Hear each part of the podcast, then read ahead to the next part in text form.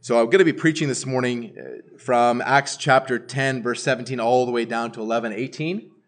So it's a, quite a long section, but as we'll see, there's a lot of repetition there, so it's not it won't take as, as long as you think to get through it. But the passage is long, so so let's let's hear God's word from uh, from Acts chapter 10, verse 1 to 11, uh, 11, 18. At Caesarea, there was a man named Cornelius, a centurion of what was known as the Italian cohort, a devout man who feared God with all his household, gave alms generously to the people, and prayed continually to God. About the ninth hour of the day, he saw clearly in a vision an angel of God come and say to him, Cornelius. And he stared at him in terror and said, What is it, Lord?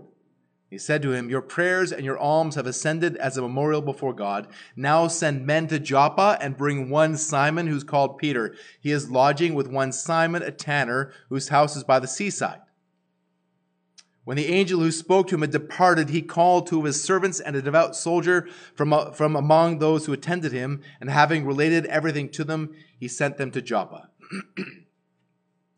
the next day, as they were on their journey and approaching the city, Peter went up on the housetop about the sixth hour to pray.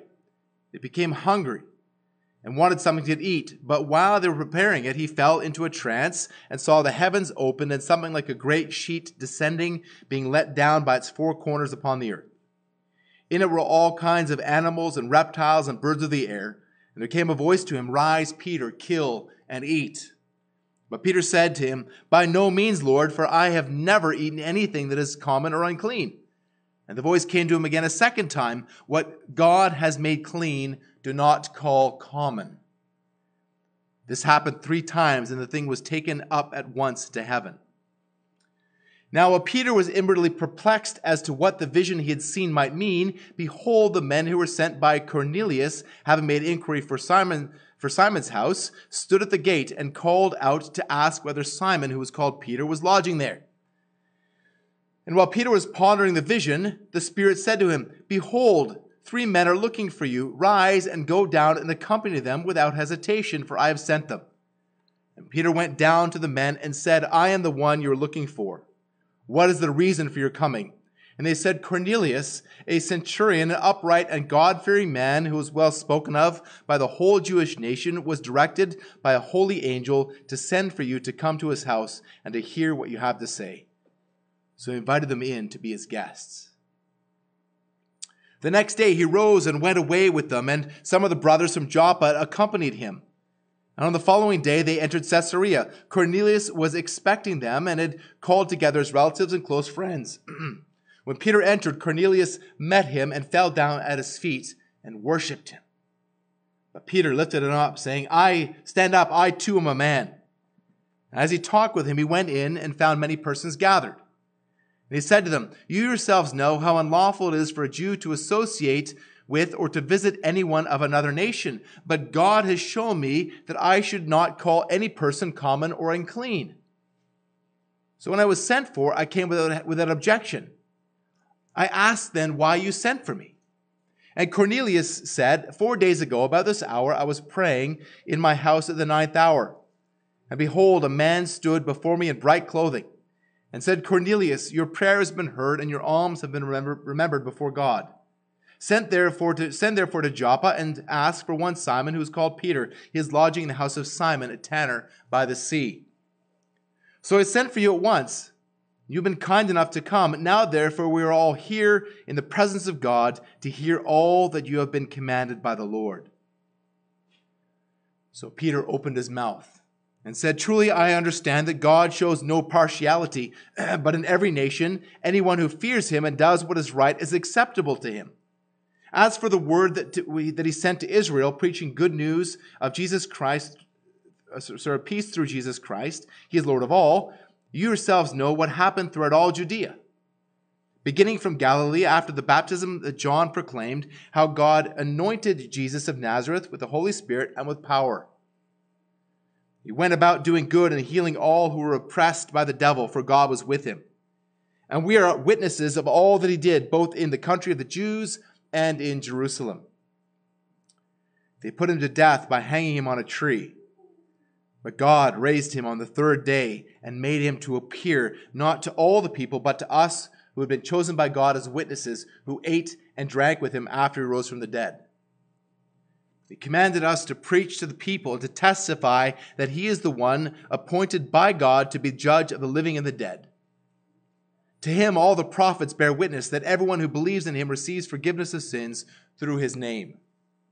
While Peter was still saying these things, the Holy Spirit fell on all who heard the word. And the believers from among the circumcised who had come with Peter were amazed because the gift of the Holy Spirit had been poured out even on the Gentiles.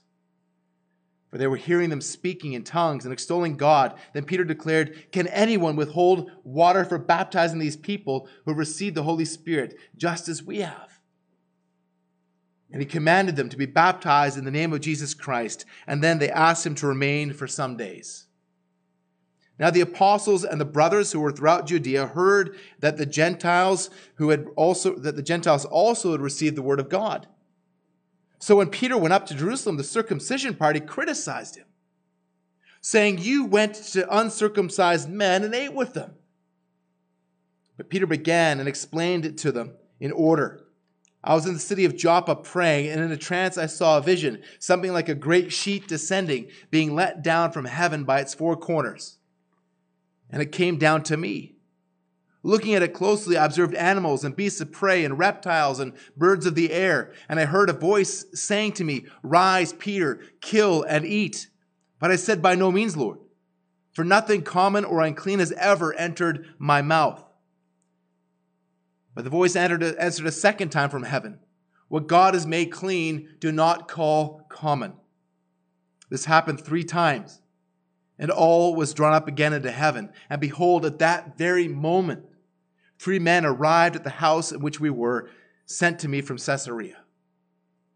The Spirit told me to go with them, making no distinction. These six brothers also accompanied me, and we entered the man's house. And he told us how he had seen the angel stand in his house and say, Send to Joppa and bring Simon, who's called Peter. He will declare to you the message by which you'll be saved, you and all your household. As he began to speak, the Holy Spirit fell on them, just as on us at the beginning. And I remembered the word of the Lord, how he said, John baptized with water, but you will be baptized with the Holy Spirit. If then God gave the same gift to them as he gave to us when we believed in the Lord Jesus Christ, who was I that I could stand in God's way?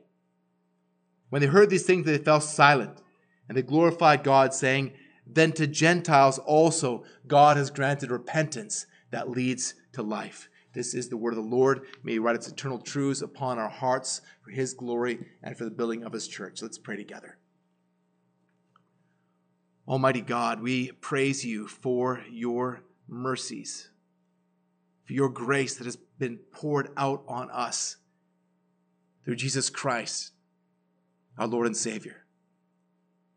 We praise you, Almighty God, for the fact that your Holy Spirit has been poured out on all who are trusting in Christ, for those who are truly born again, have been filled with the Holy Spirit, even as the apostles, even as these Gentiles.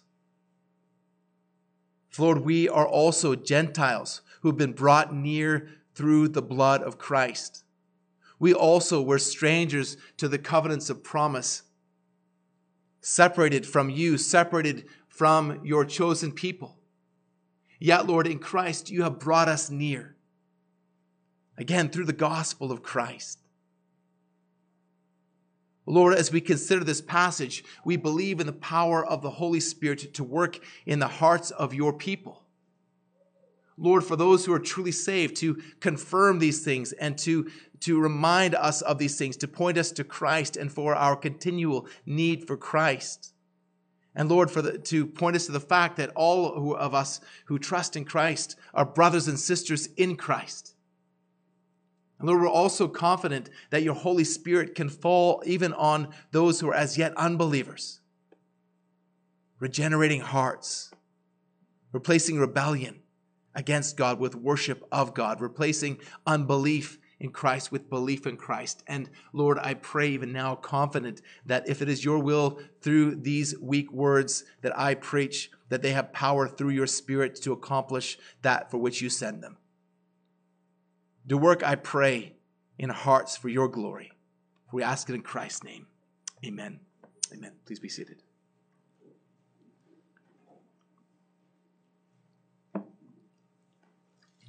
Uh, we've been hearing quite a bit lately uh, about the revival at Asbury University in Kentucky. Uh, what began as a weekly chapel service with about 20 students continued for over two weeks as people crowded into the auditorium and, and as soon into every available space on campus, worshiping God. Of course, the critics responded. Some have criticized the fact that, that women have preached. Others have criticized the inclusion of insipid worship songs. Others have criticized the emphasis on emotional response. And frankly, these things concern me as well. However, there are other, other criticisms that are unfounded, and, and some of these criticisms really are not true. So, for example, some have criticized the endorsement of false teacher Todd Bentley. However, when Todd Bentley went and tried to speak at the revival, he, he was turned away. Others have criticized an apparent lack of preaching. However, I've also read from a respected source that there's been preaching throughout, included a focused sermon every evening. Some have criticized that the gospel was not being preached, especially a lack of preaching of repentance of sin and faith in Jesus Christ. However, I've heard others, including a, uh, a former professor of mine from seminary, who actually went there to check it out for himself, who said he heard the message of repentance and faith being proclaimed and had seen people actively repenting of their sins. So, what, do, what do we do with all this? Is Asbury is the Asbury revival a true revival, or is it more in vein with the second great awakening, which in large part was neither great nor an awakening? I see five key takeaways, and this, as you'll see, will relate to our passage. One, an emotional response is different from emotionalism. Emotional responses are not necessarily evidence of revival, nor evidence of false revival. An emotional response can and often does come from fleshly reasons, from manipulation of, of a, by a speaker or being swept up by the crowd. And, and there's, there's very probably some of that is taking place at Asbury. Or emotional response can be a result of the work of the Holy Spirit in the heart uh, uh, of a Christian or of a new believer. The, the biblical narratives bear testimony of both, both of fleshly emotionalism and of genuine emotional response through the work of the Holy Spirit. Two, the presence of unbiblical practices is cause for concern. However, the presence at Asbury does not negate the possibility that there is indeed a real work of the Holy Spirit taking place. It's possible that, that false teachers and false Christians can be used and are used by the devil in an attempt to subvert or to cast doubt on a real work of the Holy Spirit. As Jonathan Edwards, who was, was used uh, of God Almighty mightily in the, the First Great Awakening, wrote, if many delusions of Satan appear at the same time that there is a great religious concern while it prevails, is it not an, it is not an argument that, that that work in general is not the work of God, any more than it's an argument in Egypt that there were no true miracles wrought there by the hand of God because Jannes and Jambres wrought false miracles at the same time by the hand of the devil. He says that, that revival is not perfect in the sense of the apostolic sense, and so we can't say that there's never going to be any error mixed in with truth. Three, critics are saying that there's a lack of preaching, especially a lack of preaching the gospel. But others are saying that they're seeing these things. Now, we aren't there to witness this for ourselves. And, and so we need to be careful here not to jump on the bandwagon, but we need to be equally careful not to burn the bandwagon. Four, from several eyewitness testimonies, people appear to be turning away from sin and trusting in Jesus Christ. And I really hope that's the, that's the case. If it is the case, then the fruit will remain. It's easy to, to fake so called spiritual gifts, but it's a lot harder to fake the fruit of the Holy Spirit, at least for the long term. In Galatians 5 22 to 23, the Apostle Paul lists love, joy, peace, patience, kindness, goodness, faithfulness, gentleness, and self control as the fruit of the Holy Spirit. And the, this fruit will be evident in the lives of those who have truly been revived by the Holy Spirit. Now, they may not be fully formed initially, but they will be evident over the lifetime uh, of a true believer as growth in godliness manifests itself through the power of the Holy Spirit. And five, and this, this one is really the most pertinent to our passage. There is a major difference between revival and revivalism. Between revival and revivalism. The first is a work of the Holy Spirit and is Christ centered. The other is a work of man and is man centered. So there's a difference between true revival and revivalism, but there's also a difference between biblical judgment and judgmentalism. We need to be discerning, but we need to be very careful not to make judgments based on our tradition or our opinion, but based on God's word and God's word alone. True revival, that is a work of the Holy Spirit, will produce the lasting fruit of the Holy Spirit. Now, so we think of, of, of what we've seen, that we, we realize that, that, that there will be false work and true work even in true revival. But I believe it's too early to tell for certain what's going on at Asbury one way or the other. Now, we can and should be hopeful that this is a genuine revival and rejoice that people are repenting and professing faith in Jesus Christ, while at the same time being cautious and reserving judgment until the facts come in. As Jesus warned, as I said to the kids, John 7 24, do not judge by appearances, but judge with right judgment. We need to make biblical judgments, but not to go beyond biblical judgments. The Holy Spirit may do things that are outside of our tradition, outside of our experience, but we must be careful to avoid a critical spirit and to be careful, again, always to only judge biblically. So, again, these five points are relevant to our passage, but this last one is, a, in particular, a lesson that the Jewish believers, including Peter, needed to learn from what took place here in Acts chapter 10 and Acts chapter 11. The, the Jewish traditions and customs were based on Scripture, but as we'll see, they went beyond the Scriptures in their application. And this led to a wrong view of their Gentile neighbors and a failure to understand what the Lord was commanding and what the Lord was doing.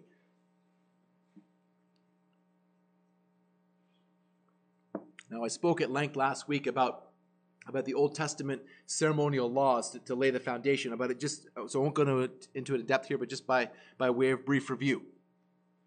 Again, we, we spoke about the ceremonial laws, but particularly about the food laws that divided foods into clean and unclean. And remember, the Jews were not allowed to eat anything that was unclean. And we spoke about how the Lord gave Israel these cleanliness laws in order to show that he had set Israel apart for himself. These were, were, these were a temporary measure in order to protect them from the pagan practices of their Gentile neighbors in Canaan as they were about to enter into the promised land. So, this was meant to show again the distinction between Jew and Gentile, not because of race, but because of religion. However, the Jews began to show contempt for the Gentiles. Not just for their practices, but even simply for the fact that they weren't Jews. And this was aggravated by Gentile military occupation of Israel repeatedly right to the time of Christ. It was a Roman occupying army that crucified Christ, which, in the most bitter of ironies, was at the behest of the Jewish ruling council. So that as we saw in Acts chapter 10, 1 to 16, the, the double vision that was given to Cornelius and to Peter was about to bring a radical change in the relationship between Jew and Gentile, and, and especially in the context of the church.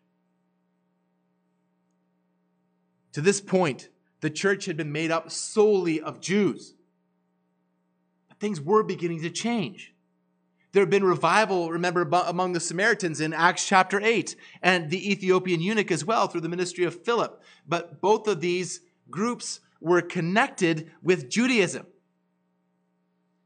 Last week we met Cornelius, who also was connected with Judaism. He is identified as a God-fearer, someone who had, had aligned himself with Judaism, but had not gone so far as to be circumcised. And so he would have been viewed very much, even though he was, was favored in some respect, he was still very much an outsider from Judaism. This was seen by some Jewish Christians as a serious problem and cause for exclusion from the church. That's on this that we're going to focus this morning. We dealt with the first two scenes in this passage last week, and, and this morning I want to deal with, uh, with the last five. And again, it's there, we'll go through it relatively quickly because there's a lot of repetition of what's happened and what happened in, in the first two scenes. We'll see Peter's meeting with the messengers in, in Acts 10, 17 to 23a. Peter's conversation with Cornelius in 1023b to 33. Peter's sermon in 10, uh, 34 to 43, Cornelius' conversion in 1044 to 48, and then the church's response in 11 1 to 18. Again, if, if you want to take notes, I'll repeat these as, as we get to them. But as the events in our passage unfold, Luke includes the repetition of the visions received by Cornelius and Peter. Cornelius' vision of the angel who told him to send for Peter, and Peter's corresponding and repeated vision of the sheep being lured from heaven with all kinds of animals and his being told to rise, kill, and eat. And remember that Peter recoils at this, saying he has never touched anything common or unclean. However, the Lord tells him, What God has made clean, do not call common. And like Luke's repetition uh, of the testimony of the conversion of Saul, we're going to see this in detail two, two more times in Acts with the repetition of the events surrounding Cornelius, Luke is showing us just how important these events are to his testimony in Acts, how important these events are in church history. Derek Thomas says that to understand the story of the early church means, to, means understanding the conversions of these two men, Saul and Cornelius. He says it would not be an exaggeration to suggest that between Pentecost and the return of Christ, at the end of the age, the conversions of these two men form the key redemptive moments in the story of the church. So it's happening just as Jesus had said it would in, in Acts 1 8. His witnesses have truly gone from Jerusalem to Judea to Samaria, and now they're moving to the ends of the earth. In fact, really, almost all of the rest of Acts is really going to be recounting the, the ministry of the church to those outside uh, of this particular region as they go to the ends of the earth. And the people from these groups, so from these Jews and those who are separated from the Jews, were brought near in Christ, will worship Christ together in the church and they'll worship Christ together for all eternity in glory.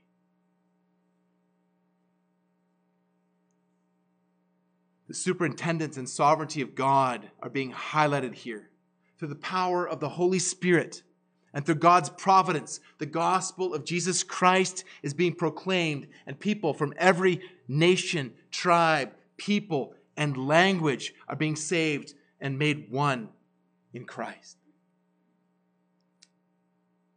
So, the, the third scene and the first point for today Peter's meeting with the messengers from chapter 10, verses 17 to 23. Peter's meeting with the messengers.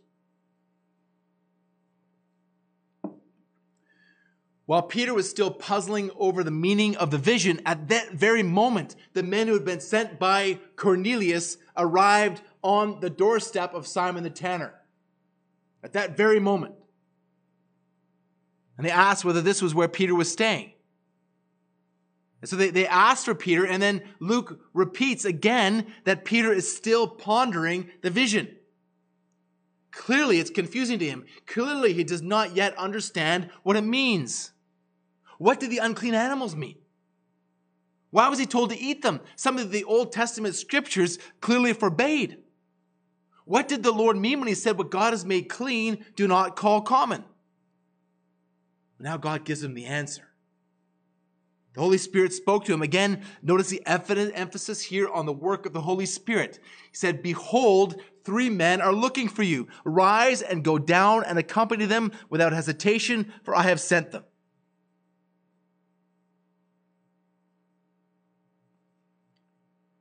So here, the Holy Spirit's instructions and providential timing should really remind us of the Holy Spirit's work in and through Philip with the Ethiopian eunuch.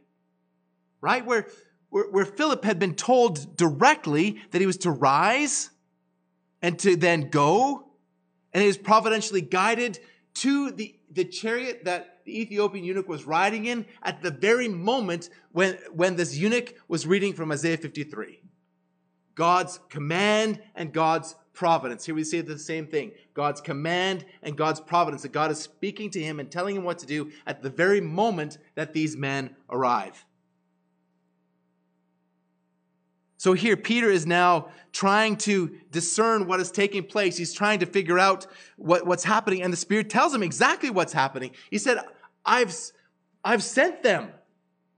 And he says, You need to go without hesitation. Now, now I just want to, want to talk about that, that verb that, that's, that's translated here without hesitation. The word is, is probably better translated make no distinction. Make no distinction. In fact, that's exactly the way that it is used. The ESV translates that way. Flip over to, uh, to Acts chapter 11, uh, verse 12 again, as Peter is relaying this, the exact same thing, the Spirit, he says, told me to go with them, making no distinction. Making no distinction. So the, the issue here is then, it's not just, oh, what should I do? it's prejudice. Right? It's, it's that, uh, again, for, uh, as I've said before, there, there's only one race, the human race. But for, for lack of a better word, it's, it, this is racially driven. He does not want to go and to, to, to go and to, to spend time with these men because they're Gentiles. And so the Spirit is directly commanding him make no distinction, but rise and go, for I have sent them. Now remember, remember whose roof that Peter is on when this happens. He's on the rooftop of, of Simon the tanner. And we talked about this repeatedly before that uh, as a tanner, Simon would have been ceremonially unclean every day because he was daily coming into contact with the, the carcasses of dead animals. Now, Peter's got no problem apparently living in, staying at Simon's house, and, and no problem risking ceremonial uncleanness, at, at least as far as, as in the house of a Jew. But now when it comes to ceremonial uncleanness because of Gentiles, he's like, wait a sec, that's too much. Again, he does not yet understand what's happening. So Peter is being presented as still resistant to the Lord's command from the vision. And remember, he's just gone down to, with the men to Tabitha's, to, to Tabitha's bedside in Joppa. But now his heart is reluctant to, to rise and to go with these men to Cornelius in Caesarea. But now, at the Holy Spirit's command, Peter obediently goes down to them and they tell him about Cornelius, using a parallel description of to the one that we read about used by Luke in, in uh, 10 1 and 2. That Cornelius is a centurion, that he is an upright and God fearing man who's well spoken of by the whole Jewish nation. Now remember, he was well spoken of by the Jews, but he was still a Gentile. And these men also relay the vision that Cornelius had been, had been given the instructions where he was to, they were to go and to get Peter and to bring him back to Caesarea. Again, that's the, the first repetition of this vision. And Peter invited them now to be, to be guests at the house of Simon. So it seems that, that Peter's sensitivities are softening to the Lord's command. Even though it would have been easier to avoid becoming unclean by hosting a Gentile than it would be by going to a Gentile's house, because of the vision on the roof and the Spirit's command, Peter's having Gentiles stay under the same roof. Again, it's, it's indicates that he's beginning to understand what, what God was saying to him about the clean and unclean animals. So, the fourth scene in this passage Peter's conversation with Cornelius in, in 10 23b to 33. It's Peter's conversation with Cornelius. The next day, Peter began the journey with them from Joppa to Caesarea. He, he took men from the church to go with him as witnesses. And in Acts er, 11 12, he says that there were six men. The journey from Joppa to, to Caesarea was about 50 or so kilometers. So, so they would have had to stay somewhere overnight along the way, and then they would have arrived the next day. Now, when they got to Cornelius' house, we find out that Cornelius was expecting them. But Cornelius was not just expecting a delegation.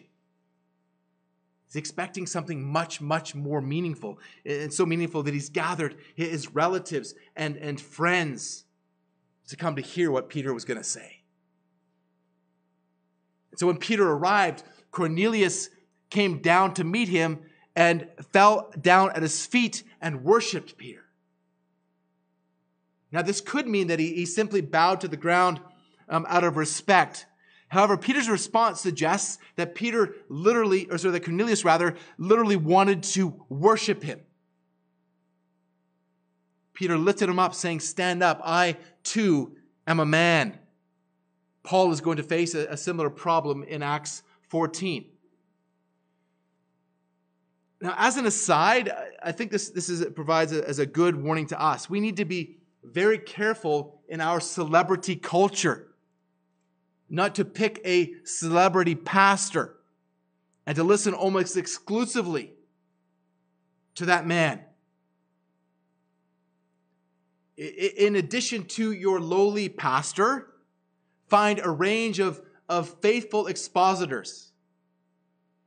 Emphasis on faithful, emphasis on expositor and read and, and listen to them. But again, always be a Berean, measuring everything they say according to the Word of God. As, as Protestant Christians, we don't have a pope. So pick a range of men and of faithful expositor, expositing men and listen to them. And I recommend that you would choose primarily from among dead pastors because they are not going to apostatize and they're not going to be scandalized. Furthermore, if you choose from a range of, of eras, it will help you to avoid personal and, and cultural blind spots. Again, that's as an aside. As Peter and Cornelius talked, he, he went into Cornelius' house. Now, don't skip over the significance of this. He went into Cornelius' house. Any, any Jews who are reading, you go, oh, He actually went into the house of a Gentile. This was a new development in the history of the church. And Peter here began by saying, You yourselves know how unlawful it is for a Jew to associate with or to visit anyone of another nation, but God has shown me that I should not call any person common or unclean. now, as we discussed last week, associating with or visiting a Gentile was not unlawful biblically, but by implication. Because of the, of the link between fellowship and food in that culture, visiting a Gentile would almost certainly have meant becoming ceremonially unclean. And such fellowship was not directly prohibited by the scriptures. However, practically and by extension, it, it often would have been. But it's interesting that the apocryphal uh, Jubilees 22:16 reads, "Separate yourself from the nations and eat not with them. Do not do according to their works, and become not their associate, for their works are unclean, all their ways are a pollution and an abomination and uncleanness." And so you can see how it's it has gone from from direct biblical precept to, to application that goes beyond the Word of God. This whole thing, in the, in the sense of, of separating yourself from the nations in general, was not commanded by God's Word. It was from their practices. It, it was from, the, the, again, initially the unclean foods, but a, a, a, from their Gentile practices, the, the, the pagan worship. Remember, the Jews were to be light to the Gentiles. As we talked about last week, God had promised Abraham that, that in you all the nations of the earth will be blessed. And, and in Isaiah, I believe it's 47, he says, You will be a light to the Gentiles. But, but the Jews had, had rejected the Gentiles altogether and, and forgotten about the Gentiles altogether. I think this is actually a good warning to us. It's easy for us to, to over apply. We, we don't want to be, be become part of, we're told to have, no, in Ephesians, to have, have nothing to do with the unfruitful works of darkness, but rather to approve them. We're also warned that, that we're, we're told not to separate from, from to be to be separate but, but again, from the practices, not from, from all sinners. Because, again, in order to, to become separate from sinners, you need to leave the world. And so often we can get focused in our own little holy huddle. And we will reject people who, who we think are, are sinful beyond saving. Remember, apart from the grace of God, you too, and I am sinful beyond saving. And so we are to, again, to avoid what they do, but not avoid them altogether. Rather, go to them, show hospitality to them. Show them the love of Christ. Show them how Christ makes a difference in your life. Welcome your unbelieving neighbor. Invite even the, even the people that, that you think are, are wicked beyond saving into your house. Give with wisdom, but invite them. Show the hospitality of Christ to them. Don't make the same mistake that, that these Jews are making. What Peter was still failing to understand here was that Jesus had already repealed the cleanliness laws. Back in Mark chapter 7, when Jesus said that it's not what goes into your mouth that makes you unclean, but what comes out of you from out of the heart that makes a person unclean. And Luke says in his editorial comment, by this he declared all foods clean. Luke hadn't written his gospel account yet, and so Peter hadn't put it all together. But Peter's beginning to understand the vision that he'd received was not ultimately about food, but about people. It was about the doors that the food laws had closed, now being swung wide open by the grace of God. Since God has called has called these people who sorry, since God had called this food that was once unclean, he's called it now clean. He's opened the door for table fellowship. And even as we'll see later, gospel fellowship. In verses 30 to 32, Cornelius now reiterates his divine message he received from the vision. This is the second repetition. And he concludes by inviting Peter to speak, saying, We're all here in the presence of God to hear all that you've been commanded by the Lord. What a great invitation to preach. Fifth scene, Peter's sermon, 1034 to 43. Peter now preaches the gospel to the gathered crowd. There are five key parts to his message. One, Jesus Christ is Lord of all. Peter begins by saying that God shows no partiality. And now it's obvious that Peter has begun to understand fully. God chooses for himself people from among all nations. Anyone who fears him and does what is right and acceptable is, is right and acceptable to him. But listen carefully. This is not, I repeat, this is not works based salvation. Those who are truly saved are saved by faith alone, not by works, so that no one could boast. We need to understand the, the law gospel distinction. Fearing God and good works are evidence for salvation, they are not the cause of salvation. And that's the point of, of James. Sit down if you're, if you're struggling with these things, sit down and read James. But read James in light of also reading Galatians. So you get both sides to this, of the story. In verse 43, Peter will show that fearing God means laying hold of the Lord Jesus Christ, the good news about Him and the promise of forgiveness. That's what it means to truly fear God. He says the good news came first to, to Israel, but Jesus Christ, as Peter declares, is Lord of all. He is Lord of Jew, He is Lord of Gentile.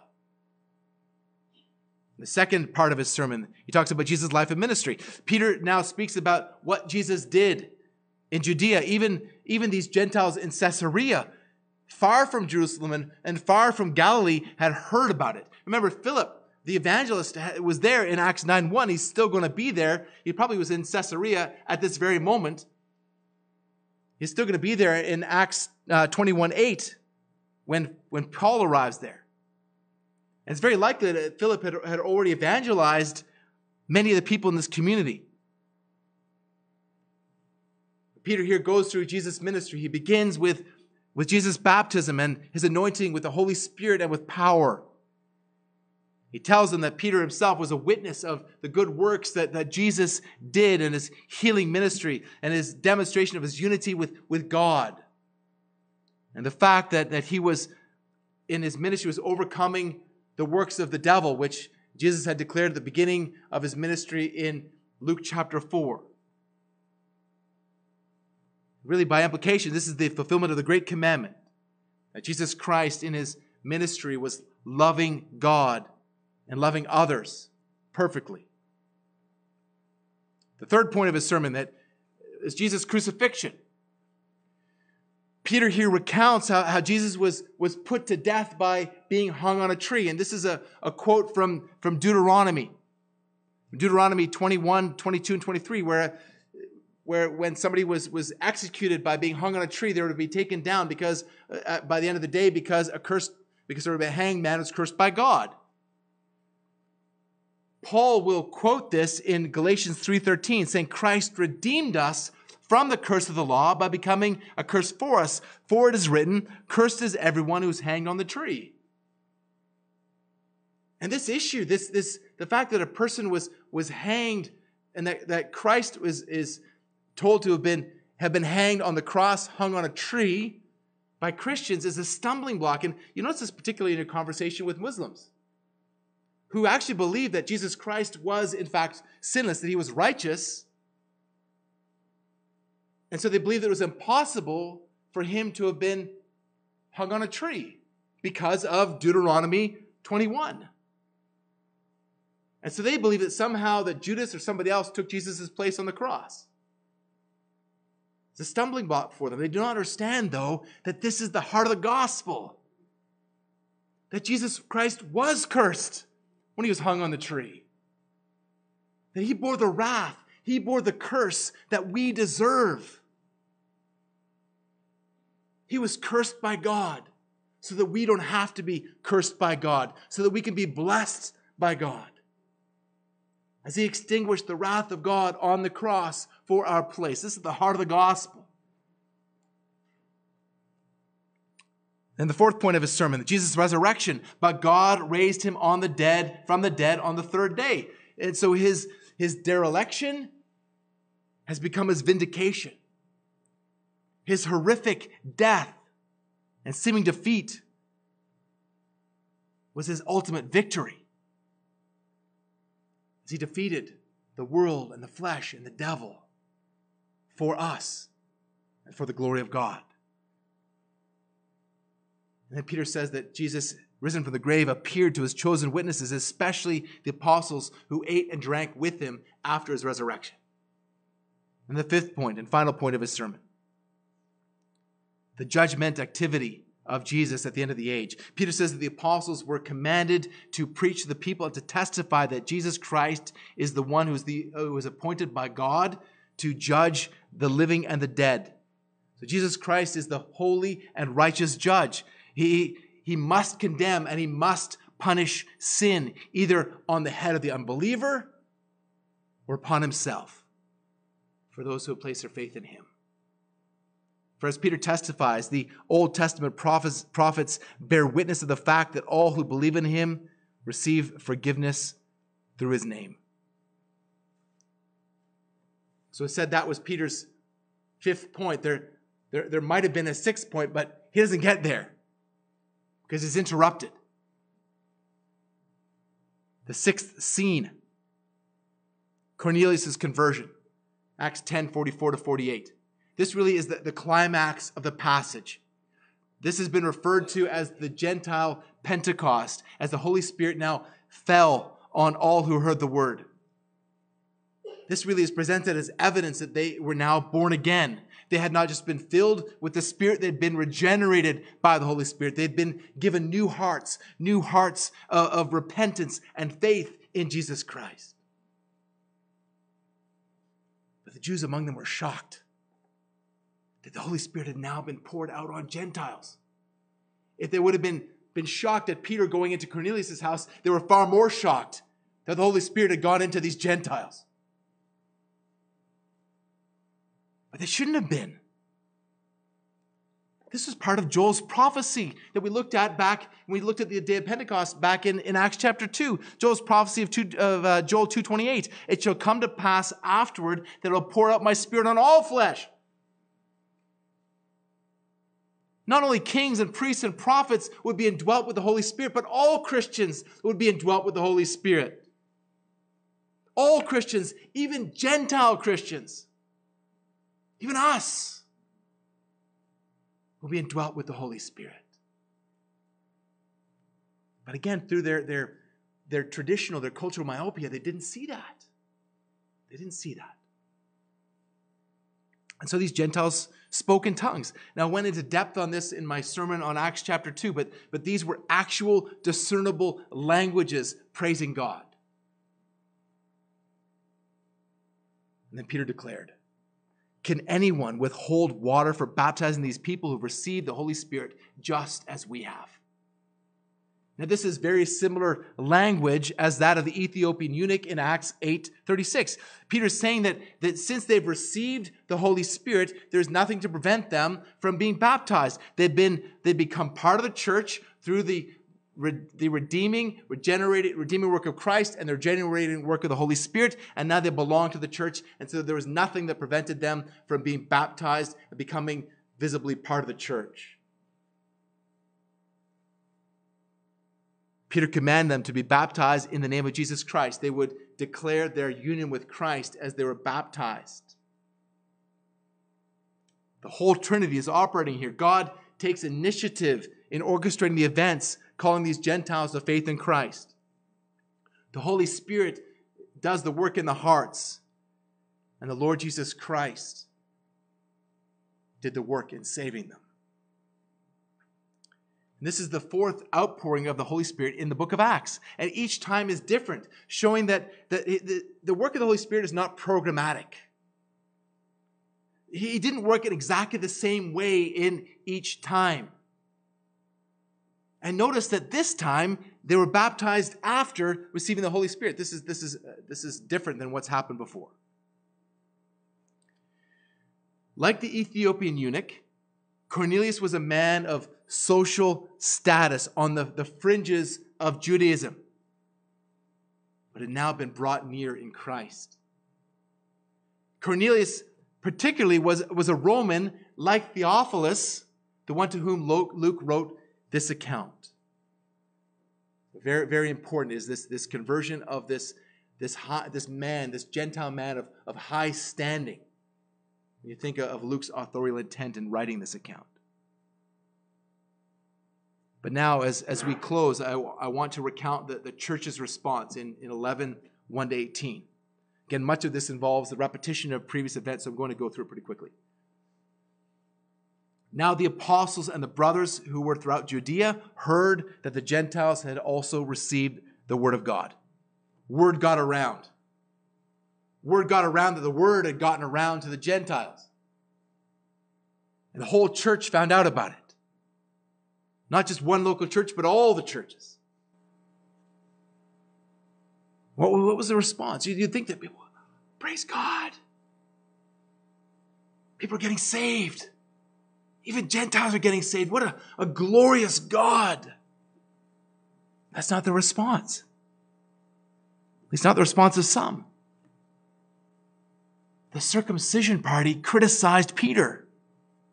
You went to uncircumcised men and ate with them.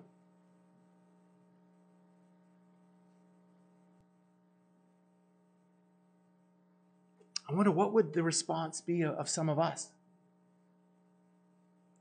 if we were to see us sitting down with, with, with a, a notoriously wicked sinner in our community. Would we cast judgment on a brother or sister for this? Would we say, You went and ate with that person? What were you thinking? I would hope that in that moment when you're tempted to think that, that you will remember this and withhold judgment. This is really also a reflection, isn't it, of the, the church's initial rejection of Saul and its conversion. I'm reminded of Proverbs 18:13. If one gives an answer before he hears, it is folly and shame. They should have asked questions. They should have thought biblically instead of making rash judgments. They were more concerned with their traditions than they were with what the Lord is doing. And they thought they were being biblical. So who was the circumcision party? Again, all the, the, the men in that in that church, those the churches would have been circumcised, but but the circumcision party here refers to, to as Dennis Johnson says, it go, those who went beyond being circumcised themselves. The term points to the group who are adamant that Gentiles coming to faith in Jesus Christ must also undergo convert, circumcision in order to join the church. The circumcision party, these were the Judaizers. These are the ones who said that you need to become a Jew in every way in order to become a Christian. Now we hear about these folks again in Galatians chapter 2. Let's go there for a minute.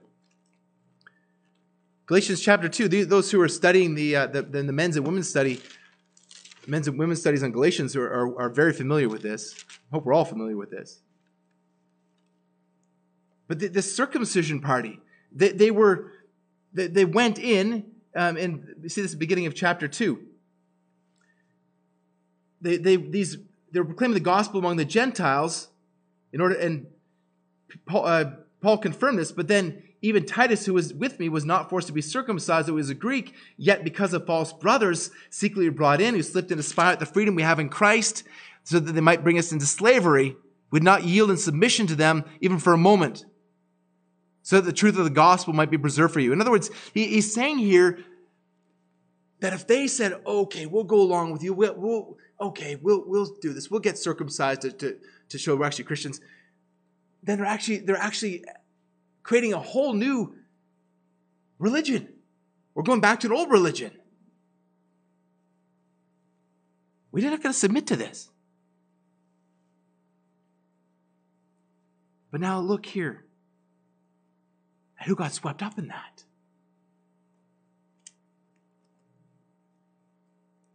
Down in, in verse 7.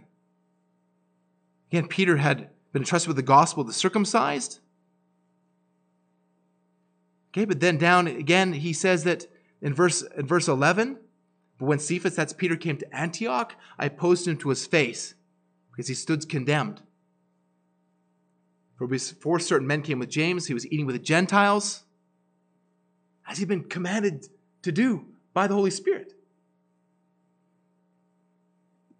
When they came, these Judaizers, this circumcision party, verse 12, when they came, he separated himself out of fear of the circumcision party. He fell back into his own ways again. He fell back into his old ways again, these ways that, that he had been commanded expressly, explicitly by God to reject. And even swept other people, including Barnabas, got swept up in this. But Paul rebuked him in the presence of the others. And praise God that, that Peter repented. Again, if you need to be aware of the, of tendencies that you have in yourself, the tendencies like, like Peter had, and, and whatever they are, and just be aware that just when you when you think that, that, that whatever sin is is dead and laid to rest, be very, very careful. Let he who stands take heed lest he fall, because that very thing that was a besetting sin in your early life can come back at a time when you least expect it and it can do the most damage. Do not rest on your laurels, but be vigilant in prayer. Be vigilant in standing against sin, especially in your own life. Especially in your own life. Again, Peter he held the same wrong view as these men in the circumcision party before. He also had judged before hearing. But at this point, thankfully, he gets it. Again, this was not biblical. It was not biblical. This, this was tradition. They should have understood what God's purpose for the cleanliness laws were. They were so that they would not be defiled by Gentile pagan practices, not to avoid them altogether. So now Peter responds to this criticism, to this accusation, by recounting what took place from his perspective. First, repeating what happened with his vision, and then the men coming to him from Cornelius, and the Spirit's command for him to go with them. Remember what I said earlier. The Spirit commanded him not just to, to not to hesitate, but to make no distinction. So then Peter tells these Jewish Christians about the Holy Spirit's descending upon the gathered Gentiles. And here he talks about at the beginning, he remembers at the beginning what had taken place. What happened to these guys is like what happened to us at the beginning in Acts chapter 2 on the day of Pentecost. It says down in verse 16, and remember the word of the Lord, how he said that John baptized with water, but you will be baptized with the Holy Spirit. Now, this is, is new information for us that Peter here is remembering what, what John the Baptist spoke about, about the pouring out of the Holy Spirit in, in Luke chapter 3, 16, and it was also proclaimed by Jesus in Acts 1, 5. And it clicked for him. He understood what it meant. And so he commanded them to be baptized. He says that the Spirit, the Holy Spirit is an authority that we shouldn't argue with. Even though he himself had three times argued with the Holy Spirit. But just notice here as we reflect on this passage that, that Peter doesn't mention Cornelius by name. And Peter also does not, does not mention the Lord's commendation of of Cornelius by the angel. Now, just think about this from a human perspective. If you're being cornered by, by these guys and someone says, You went and you ate with Cornelius, wouldn't the temptation to be, but, but he was commanded by God? He was a good guy. It's okay to eat with them. He was almost a Jew. But he doesn't do that. Why not? I, I think it's because what's taking place here is not just about Cornelius. It's about Gentiles in general. It's even about us. Nor is it only about Gentiles who are commended by the Lord. That's about us. Now, I don't know about you, but before I came to faith, there was nothing where I could have been commended by the Lord. I was living in utter depravity before coming to the Lord. So, so by, by not mentioning Cornelius directly here or, and by not talking about his commendation by God, it's, it's showing that, that we can be in this as well. We're part of this. We get part of this benefit as well. Even Gentiles like us. As we begin to draw to a close here, you see, given the response of the existing church, you can really see why Luke was so careful to show how God had, had opened the door wide to the Gentiles. We're talking about millennia of separation and hostility that needed to be overcome. You know, this segregation, as the segregation horrible as horrible as it was in the American South, had nothing on this.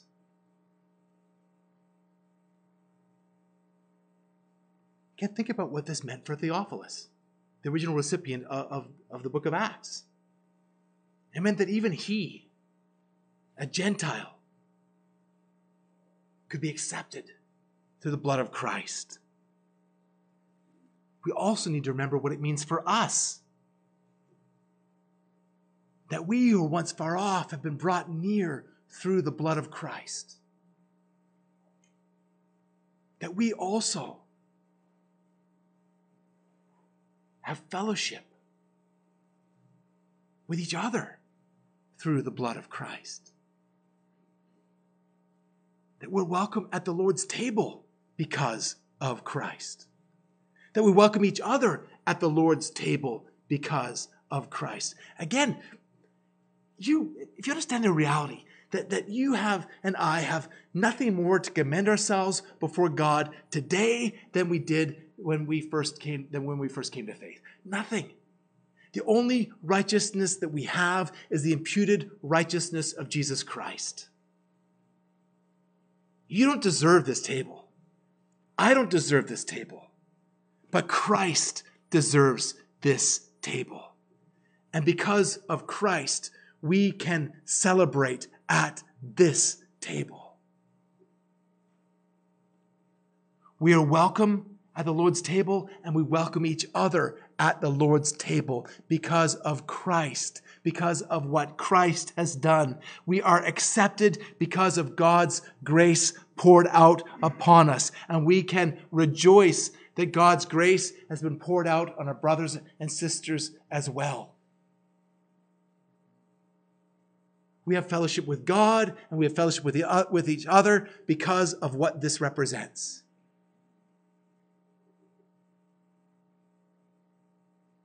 So we are told to examine ourselves, to, to make sure that we believe in reality what the gospel is, that we are actually truly walking in faith, living by faith,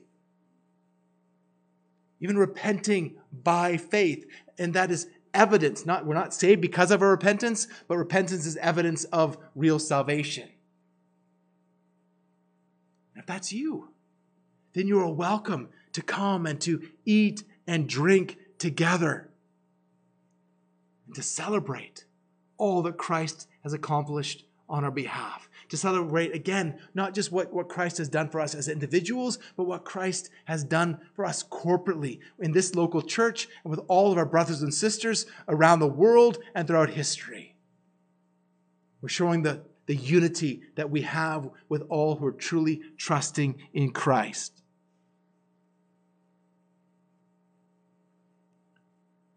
Can you celebrate with us what Christ has done? Can you rejoice with us what, in what Christ has done? Can you preach the gospel to each other? What Christ has done as you eat and drink together in Christ.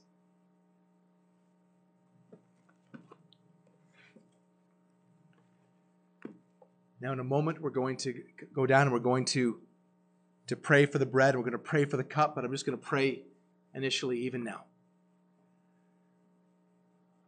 Triune God, we praise you for the glorious gospel. Heavenly Father, for your election. We did nothing to deserve your salvation, but you set your love upon us for the glory of your name. You sent your Son to die for our sins Lord Jesus, you lived the life that we've never lived, and you died the death we deserve to die, so that in you we can become the righteousness of God. As our sin was imputed to you, and as your righteousness was imputed to us. Holy Spirit, we praise you for your work of regeneration, that you have granted us, the, the, have you made us born again? You have worked in us so that we would believe and receive all that Christ has done. You have applied his once for all sacrifice to us and to our account. And you are guiding us and leading us towards Christ. You are continually making us more like Christ for the glory of Christ and for the building of his church.